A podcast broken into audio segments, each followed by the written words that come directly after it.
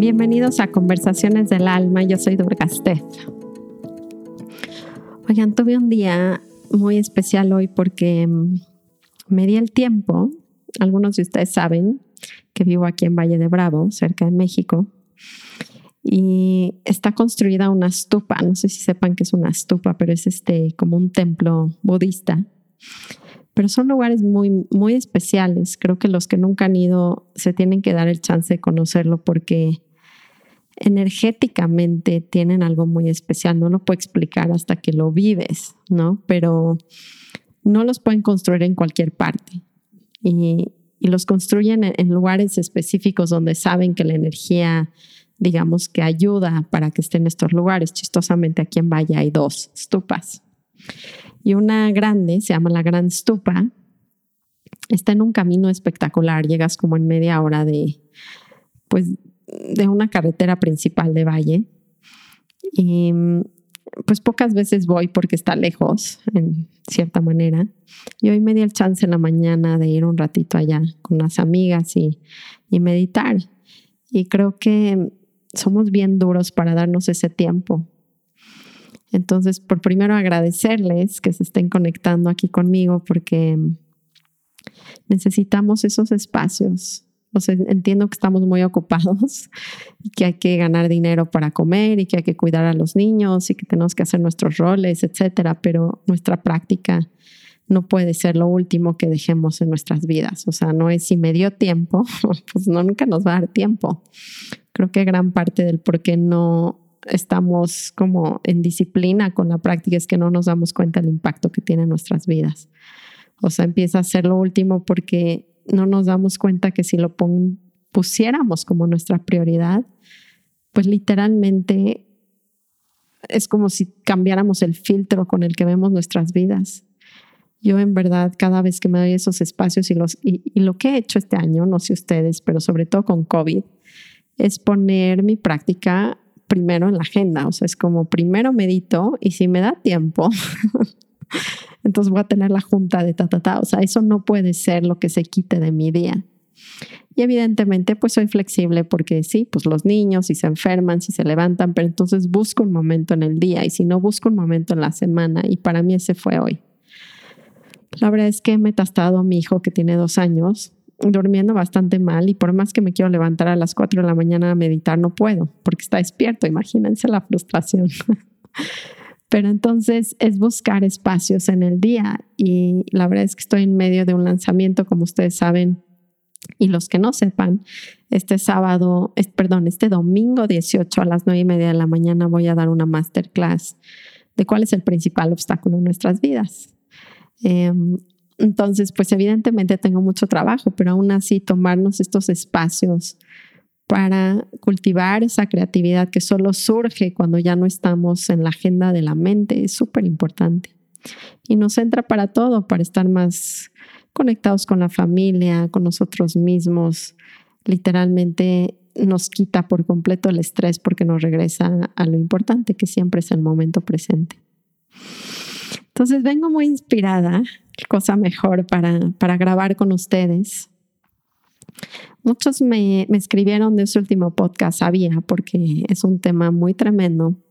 Y quería acabar con, con, con, sí contándoles la historia que les prometí porque, porque yo me, me impacté mucho de esa experiencia y se las quiero compartir para entender esta perfección del universo. ¿no? Les acabo de poner un post en Instagram que decía, el universo es perfecto, no es bonito, feo, justo, injusto, bueno o malo, es simplemente perfecto. Es bien duro entender esa perfección cuando para la mente la perfección quiere decir que cumple la expectativa de mi plan y de lo que yo considero que es bueno para mí. Entonces vamos a seguir hablando un poquito de este tema entonces, para prepararnos juntos, vamos a tomar una inhalación. Exhalo. Inhalo. Exhalo. Última vez, inhalo. Y exhalo. Es que ese tipo de respiraciones a diferentes momentos del día nos van a recordar esta, este cuidado que tenemos que tener con nosotros de regresar al corazón, de regresar a, wow, o sea, mi trip mental me llevó a China, ¿no? Con estas situaciones estresantes, pero siempre están en mi mente.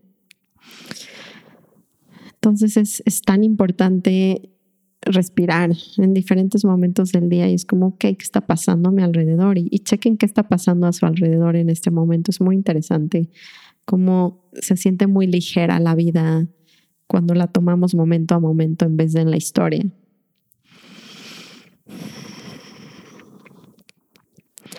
Bueno, entonces les voy a contar ahora sí por fin mi historia. En algún punto, mi segundo viaje a India, eh, había la oportunidad de ir evidentemente a los pies, en los pies del Himalaya está el templo de mi gurú, de Maharaj, y se llama Kenchi, es un pueblo. Y solo el primer viaje solo fui a Kenchi, es muy chistoso porque como tengo hijos, pues no me puedo tomar el tiempo de viajar así como un mes o, ¿no? Porque pues evidentemente de por sí Ay, con el perfeccionismo que caigo, ustedes sabrán lo difícil que se me hace dejarlos. Es, impresionante la culpa cada vez que me subo un avión. Me sigue pasando. me da risa porque hay gente que toma terapia conmigo personal y me dice, pero entonces no voy a cambiar o solo voy a aprender a vivir con eso. entonces, les tengo que decir una buena y una mala. La buena es que, más bien, la mala es que nuestras personalidades no cambian.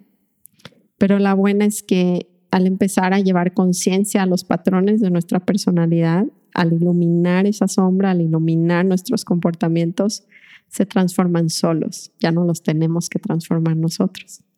Pero eso tiene tiempo y ¿saben cuál es el ingrediente también principal dentro de esa transformación? El amor.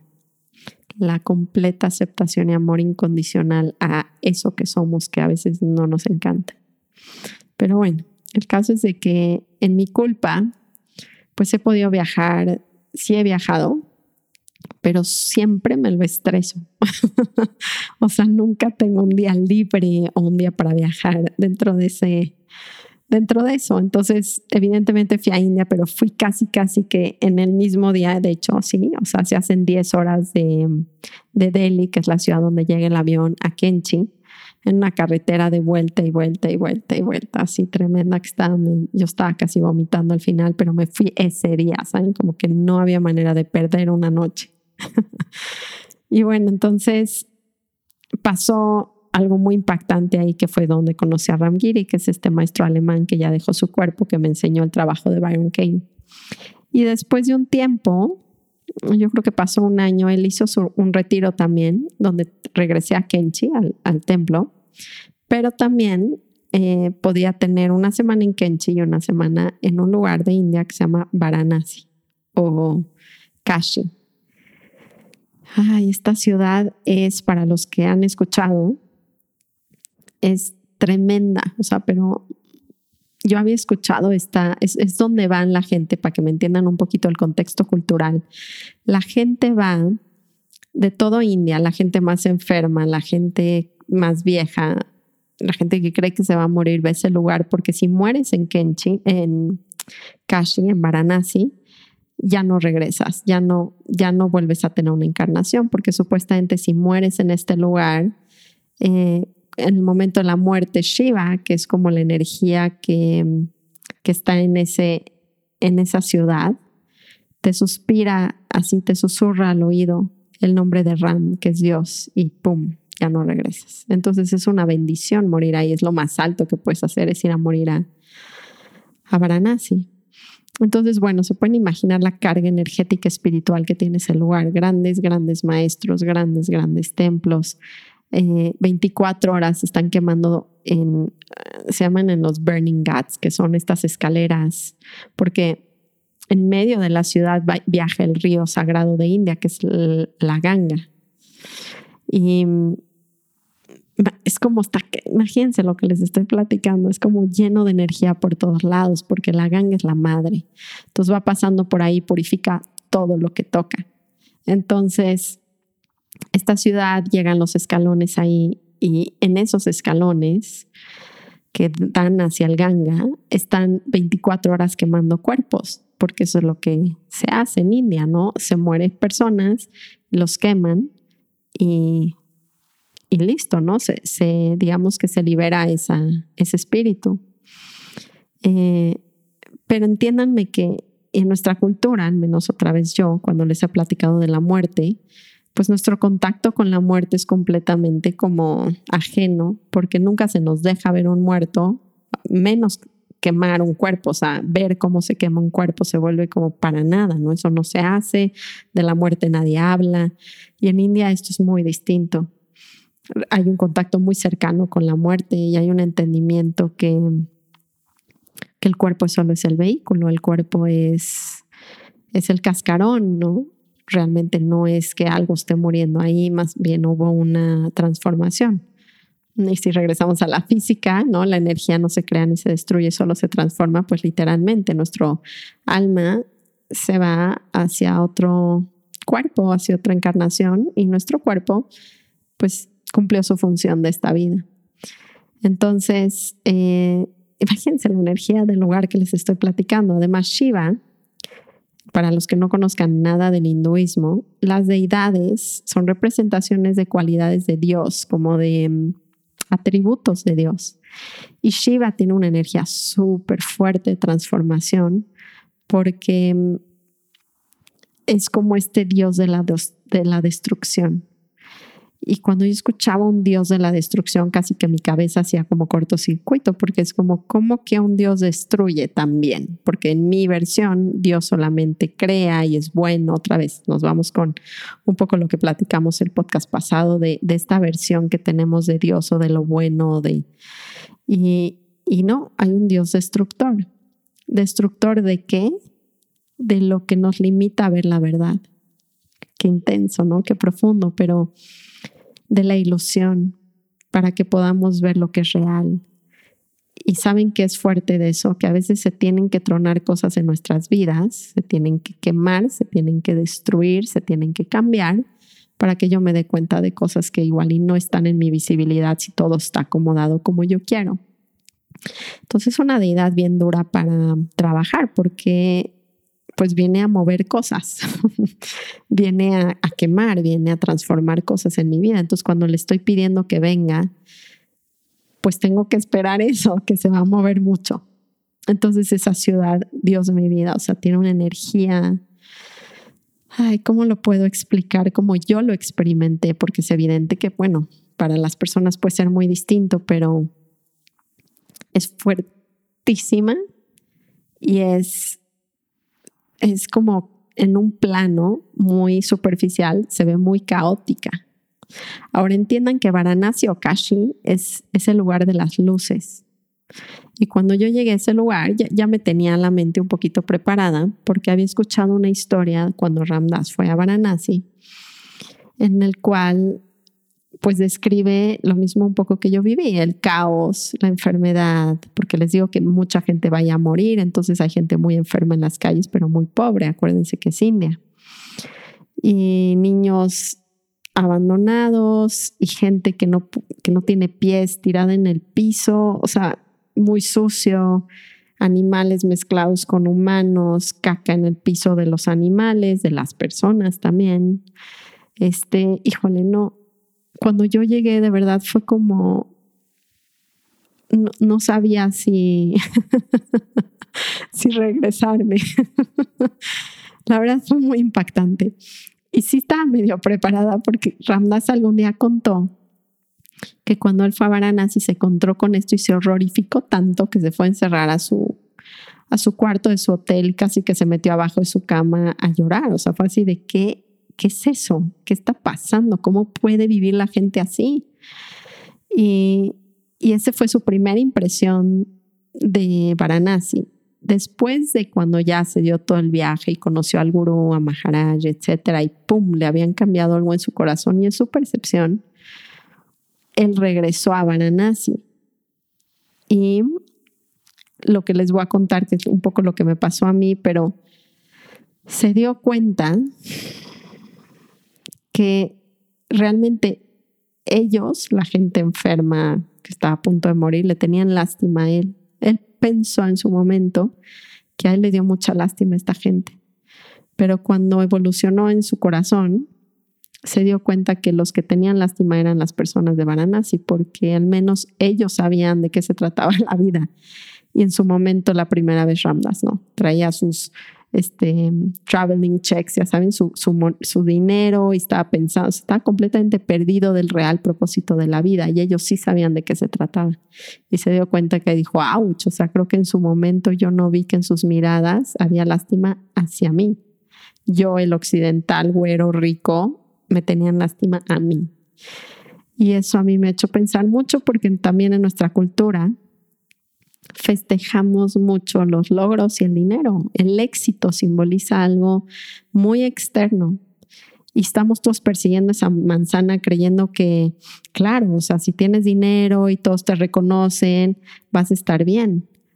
Y esa es la lástima que tienen los hindús que están en las calles tirados hacia alguien que no tiene idea de qué se trata la vida y que sigue pensando que ganar dinero y tener likes y tener reconocimientos me va a hacer feliz. Y es bien profundo esa visión. Yo la había leído y dije, si hay un lugar que quiero ir en India, ese, ese es uno. Ahora acuérdense que Ramgiri, a diferencia de Ramdas, era un maestro, pues un poco con la energía de Shiva, la verdad. Era un maestro duro, de mucha transformación. Entonces dije, bueno, qué mejor que irme con, con Ramgiri a Kenchi, ¿no? A, Kashi va a ser como, vamos, vamos a agarrarnos, ¿no? vamos a ver qué, se mueve en ese viaje. Pero tenía muchas ganas de ir. Y cuando llegué, pues me pasó un poco lo mismo que Ramdas, o sea, como que no podía absorber, este, procesar los ruidos, el polvo, todo lo que sucedió fue como muy fuerte para mí. Y me tomó el primer día, sí, estuve como, llegué casi como llorando a mi cuarto porque no se entiende que exista lugares así en el mundo. Como que se vienen estas preguntas que retan esta perfección que hablamos, no solo de nuestras vidas, pero del mundo. De nuevo, si hay un Dios, ¿por qué existe ese tipo de sufrimiento? Y hay veces que nos esperamos que tenga que ver con nuestras vidas, o sea, como que si Dios, si me quieres, ¿por qué me mandaste cáncer? Dios, si me quieres, ¿por qué me quitaste todo? O sea, les digo que se vienen estas preguntas a la mente a nivel colectivo y personal.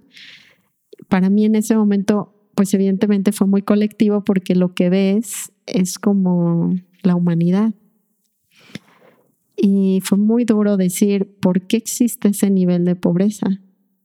Por qué existe el nivel de sociedad, por qué, por qué sufren así los niños. O sea, yo tengo hijos chiquitos, entonces ver a niños en las calles también es súper duro. es como, ¿por qué hay niños sin papás? Porque los venden, porque los, o sea, hijo, un trip en mi cabeza que no les puedo explicar. O sea, salí a caminar y la verdad regresé muy frustrada y casi en llanto, así de, pues no sé a qué vine, y pues esto no es lo que yo estaba esperando.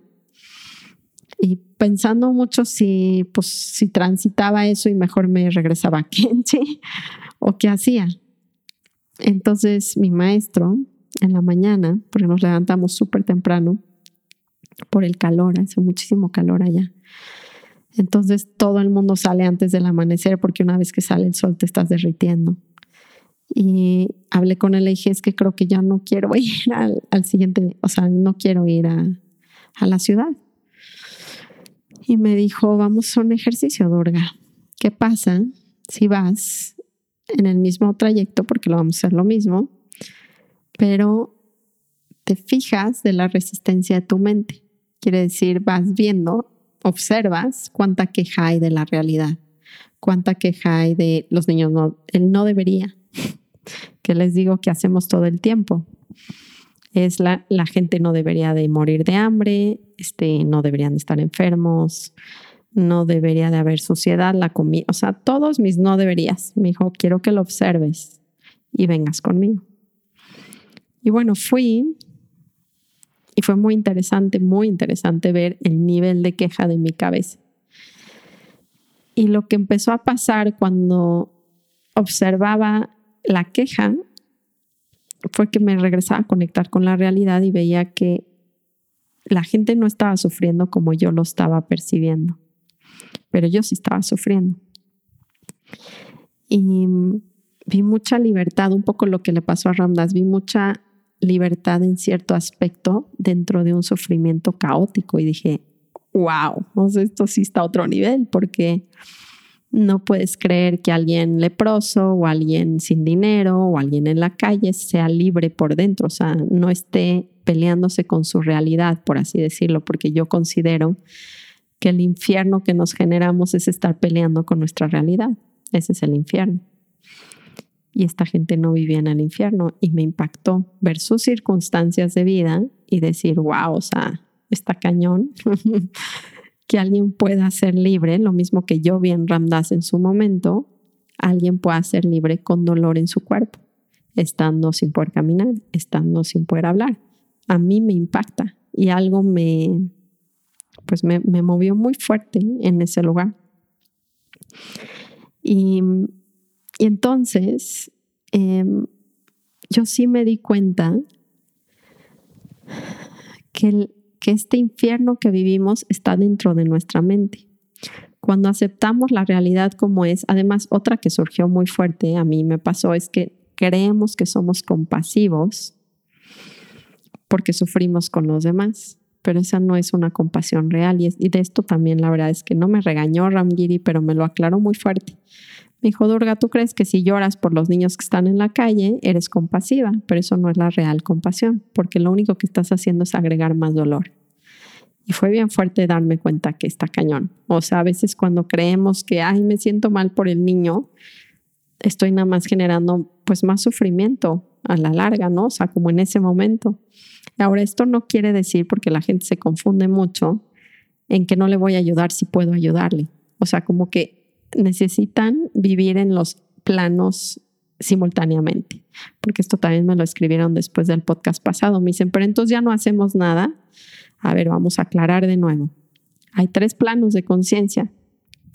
El primero es el cual el cuerpo y la personalidad son reales. Nuestra hambre y dolor son reales y el hambre y el dolor de las personas es real.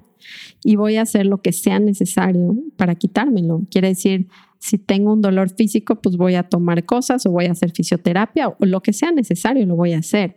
El punto que no nos damos cuenta que es muy fuerte es que nosotros em, nos estamos quejando mientras lo resolvemos, por así decirlo, o a veces ni lo resolvemos por estar tan metidos en nuestro propio lodo. Y les he dado este ejemplo varias veces, pero creo que queda perfecto aquí otra vez. Y es, si yo me caigo a un pantano y me quejo dentro del pantano y lloro dentro del pantano, no me estoy saliendo. La gente cuando me dice, es que si no hay una resistencia al, a lo que te metiste, a que la cagaste o a que estás en el lodo, entonces no vas a salir adelante. Les digo el ejemplo, estás metido en el pantano, te quejas, te mueves, lloras, ¿te estás sacando del pantano? No, nada más lo está haciendo peor nada más me estoy ensuciando más, puede ser que el movimiento me haga que me hunda más, estoy tan frustrado y llorando que no puedo, no puedo ver las posibilidades de ver si me puedo tomar de una rama, o sea, como se vuelve muy gráfico aquí, pero así es la resistencia de la mente, es si no me quejo, no voy a salir adelante. ¿Cuándo en la vida, les pregunto, les ha funcionado? Nunca. Nunca. Entonces, no es la gente no debería de vivir así, eso no me va a dar fuerza, a veces creen que les da fuerza para tomar acción, pero no es real, porque yo me lleno de cierta energía y vibración muy baja, la cual me, me quita mi posibilidad de creativa, mi posibilidad generosa, mi posibilidad de respirar y tranquilamente poder decir qué puedo hacer en esta situación para los demás y para mí. Entonces, una falsedad esta que si no se queja su mente no lo van a resolver. No porque voy por las calles de Varanasi y dejo de quejarme, no le doy una bolsa de comida al niño si lo tengo. Se la voy a dar, pero sin la energía de esto está mal, ¿saben? Entonces hasta se lo puedo entregar desde otro lado, desde te comparto porque veo dónde estás. Y el segundo plano, que nadie quiere ver nunca, es que estamos viviendo nuestras encarnaciones, somos almas viviendo una experiencia humana que tiene que vivir cosas para crecer. O sea, quien les haya dicho que este plano es un paraíso, no, el planeta Tierra no funciona así. Y cuando se dejen de pelear con eso, creo que en sus vidas va a cambiar. Venimos, están creyendo que van a ir a un playground, a un este, como un parque de diversiones, ¿no? O a un parque, sí, a unos juegos, y están yendo a un campo de batalla. y deja de ser tan serio. Ya sé que estoy aquí para trabajar y el universo tiene que trabajar en su perfección para que volvamos a regresar a esta bola que les hablaba el podcast pasado, que es amor incondicional. No a través de que todo sea placentero y bonito, a través justo del sufrimiento, que es nuestro motor más grande del mundo, ¿ya se dieron cuenta? Entonces, los dos planos son reales. En un plano, el dolor y el, el sufrimiento es real, y lo trato de eh, aplacar como yo pueda.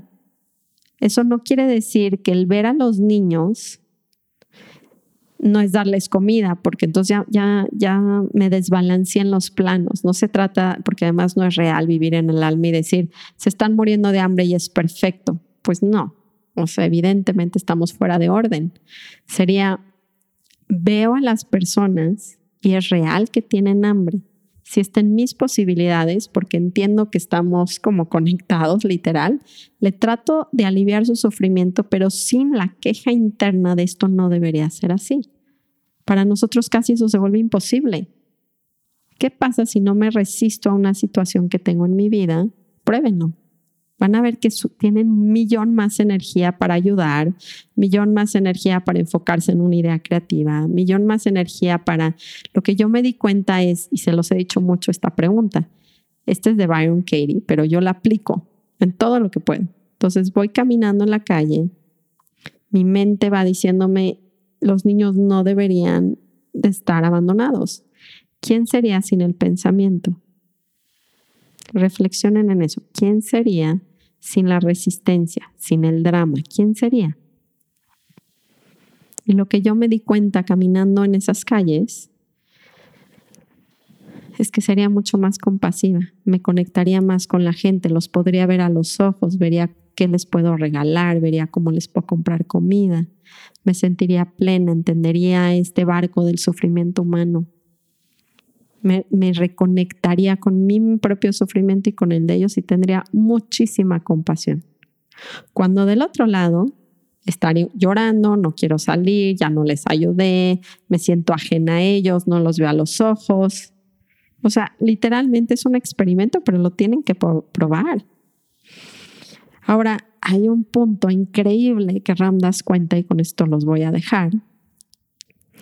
En el Ramayana, hablando un poquito más de las deidades, de Shiva, este transformador, hay un punto en el cual eh, está Ram, que simboliza a Dios. Todos estos cuentos están simbolizando como la verdad nuestro proceso interno.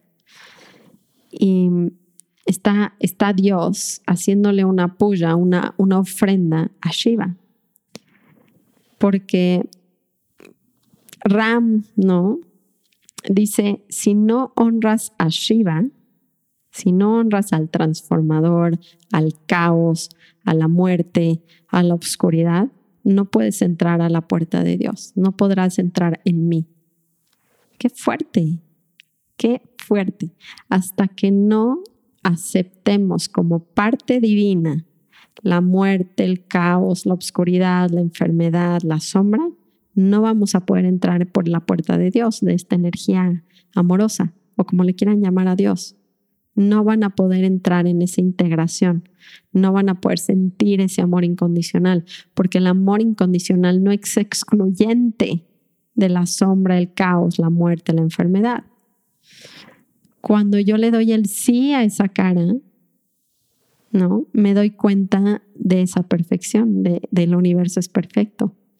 Por eso no es justo, no es bueno, no es bonito, es perfecto y incluye todo esto. Y hasta que no lo haga, mi corazón no va a poderse abrir porque entonces se va a tener que cerrar, si se dan cuenta, como, como no puedo integrar esa parte, ¿qué hago?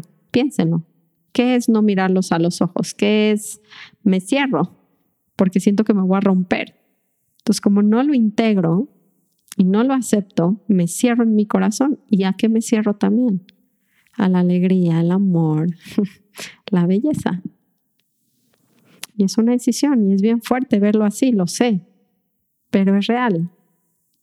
Y hasta que no tomemos esa decisión de ver a Shiva a los ojos, ¿saben? De, y ese, no hay mejor lugar en el mundo para enfrentarse a Shiva que, que Varanasi. O sea, si quieres entrar en esa profundidad, entonces me vas a tener que ver a los ojos y me vas a tener que amar. Y hasta que no lo hagas, no entras, no entras.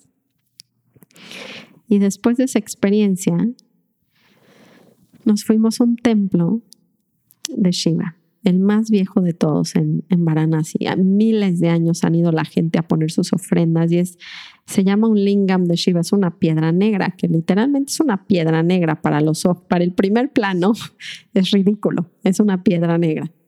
Para el segundo plano es la cosa más sagrada que han visto en sus vidas. Colas tipo Disneylandia para entrar a este templo. Y lo único que puedes hacer es poner tu ofrenda, y pedir que esté lo suficientemente vacío para tomar la transmisión energética de ese espacio. Entonces voy formada con mis flores, rogándole a mi mente que se calle lo suficiente en el momento que esté de rodillas, dejando mis flores ante esta supuesta roca negra para obtener la bendición, se llama darshan, obtener la bendición de esa transmisión.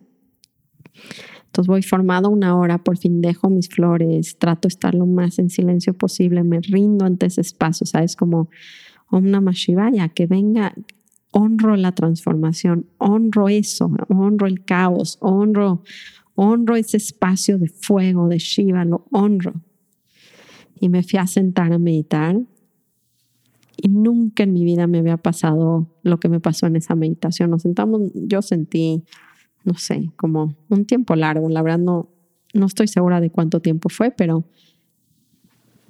fue como que me fui a un espacio de vacío por completo que no podía ni siquiera salir de la meditación de lo profundo que me fui. Y ese espacio es Shiva. Ese es el destructor, el, el vacío que se siente que el ego se va a morir y evidentemente que creen que me pasó que me empezó a dar casi que un ataque de pánico en la meditación porque dije, me, me, estoy, ya no, ya no estoy, ¿no? Ya no soy, ya no, ya no hubo de dónde agarrarme. Y en ese segundo, lo único que me ayudó para calmarme fue recordar una frase de Maharaji, de mi gurú, de Nim Karoli Baba. Cuando le preguntaron los occidentales en Kenchi, en el templo, Maharaji, enséñanos a meditar. ¿no? Y Maharaji nunca les daba lecciones puntuales. Y mm, le dijo, ok, mediten como Jesucristo. Y entonces se quedaron como, ¿qué? Venimos a los Himalayas con un hindú y nos acaba diciendo que meditemos como Jesucristo. Y este, es que me da risa porque en inglés dijeron la expresión cuando contaron esta historia Krishnadas que dijo Jesus, ¿no? Como órale, pero en inglés suena perfecto. Y este, y entonces, pues estaban como tontos, dijeron, ¿y ahora cómo meditaba Jesucristo? Y entonces pasó un tiempo y entonces alguien se le acercó a Maharaji y le dijo, pero Maharaji, ¿cómo meditaba Jesucristo? Y dicen que en ese momento que es algo que nunca hacía Maharaji, se puso quieto, como cerró ojos, se puso quieto. Y dicen los que estaban en ahí que fue como si el tiempo se suspendió, como si se puso en pausa. Casi, casi que si estaba pasando un, un ave se quedó a medio vuelo. Y se le salió una lágrima y les dijo, se perdía en el amor. Esta frase literalmente surgió a mí en esa meditación que fue lo único que me sacó de la angustia del vacío. Entonces fue como, lose yourself in love, piérdete en el amor. Y del vacío cambió al todo. Fue como una experiencia de regresar que del el vacío finalmente es ese amor incondicional. Nunca estamos sueltos. Solamente que Shiva pareciera que nos mete en ese espacio donde se nos cae de donde nos agarramos. Y solo así entramos en ese amor, en ese amor incondicional, en ese amor que Jesús podía entrar, que Maharaji podía entrar, que el Buda podía entrar. Y para mí fue una experiencia bien fuerte, toda, ¿no? Y ya luego les contaré de cuando fui a ver los cuerpos que también se quemaron y también tuve como pues ciertas experiencias bien fuertes de este mismo vacío, de, de poder observar esos cuerpos quemándose. Y, saber que no hay nada más que ese amor incondicional, no hay nada más que Dios, esa es la realidad, lo que revela Shiva es ese amor incondicional, esa es la única realidad. Como siempre ya me pasé un poquito de tiempo, pero espero que pues que les sirva, que les sirva para, para poder ver la oscuridad dentro de sus vidas y ver que también es un plan divino que es, plan de ese mismo Dios, que no existe esta dualidad de esto es malo y esto es bueno y este es el, este es el diablo y esto es Dios, es todo es Dios porque es perfecto y tiene una inteligencia más allá de lo que la mente puede ver, pero nosotros no la vamos a poder entender. Entendiendo desde el primer plano, Varanasi es una porquería de ciudad y nunca van a querer regresar. Pero entrando más allá de la mente, no hay lugar más sagrado que yo he ido de transformación que es el lugar. Por eso le llaman el lugar de las luces. Porque tienes que pasar por esa, ese primer obstáculo que es la mente. Entonces recuerden no resistir, recuerden probar, porque les juro que me escriben así de, no, te juro que si no resisto no voy a transformarme. ¿Ya lo probaron? ¿Ya probaron qué pasa cuando se caen al pantano y en vez de volverse locos y hacer un berrinche, respiran, aceptan, casi que sonríen, van a tener muchas más herramientas para salir adelante. Entonces, hagámoslo juntos, hagamos tomándonos de la mano, porque sí es importante mirarnos unos a los otros para recordarnos ese espacio. Los espero el domingo a las nueve y media de la mañana para esa masterclass, va a ser al menos como siempre les cuento mi experiencia de lo que ha sido para mí ese obstáculo y de cómo lo he podido transitar, de lo sola que a veces me he sentido cuando no tengo de quién agarrarme.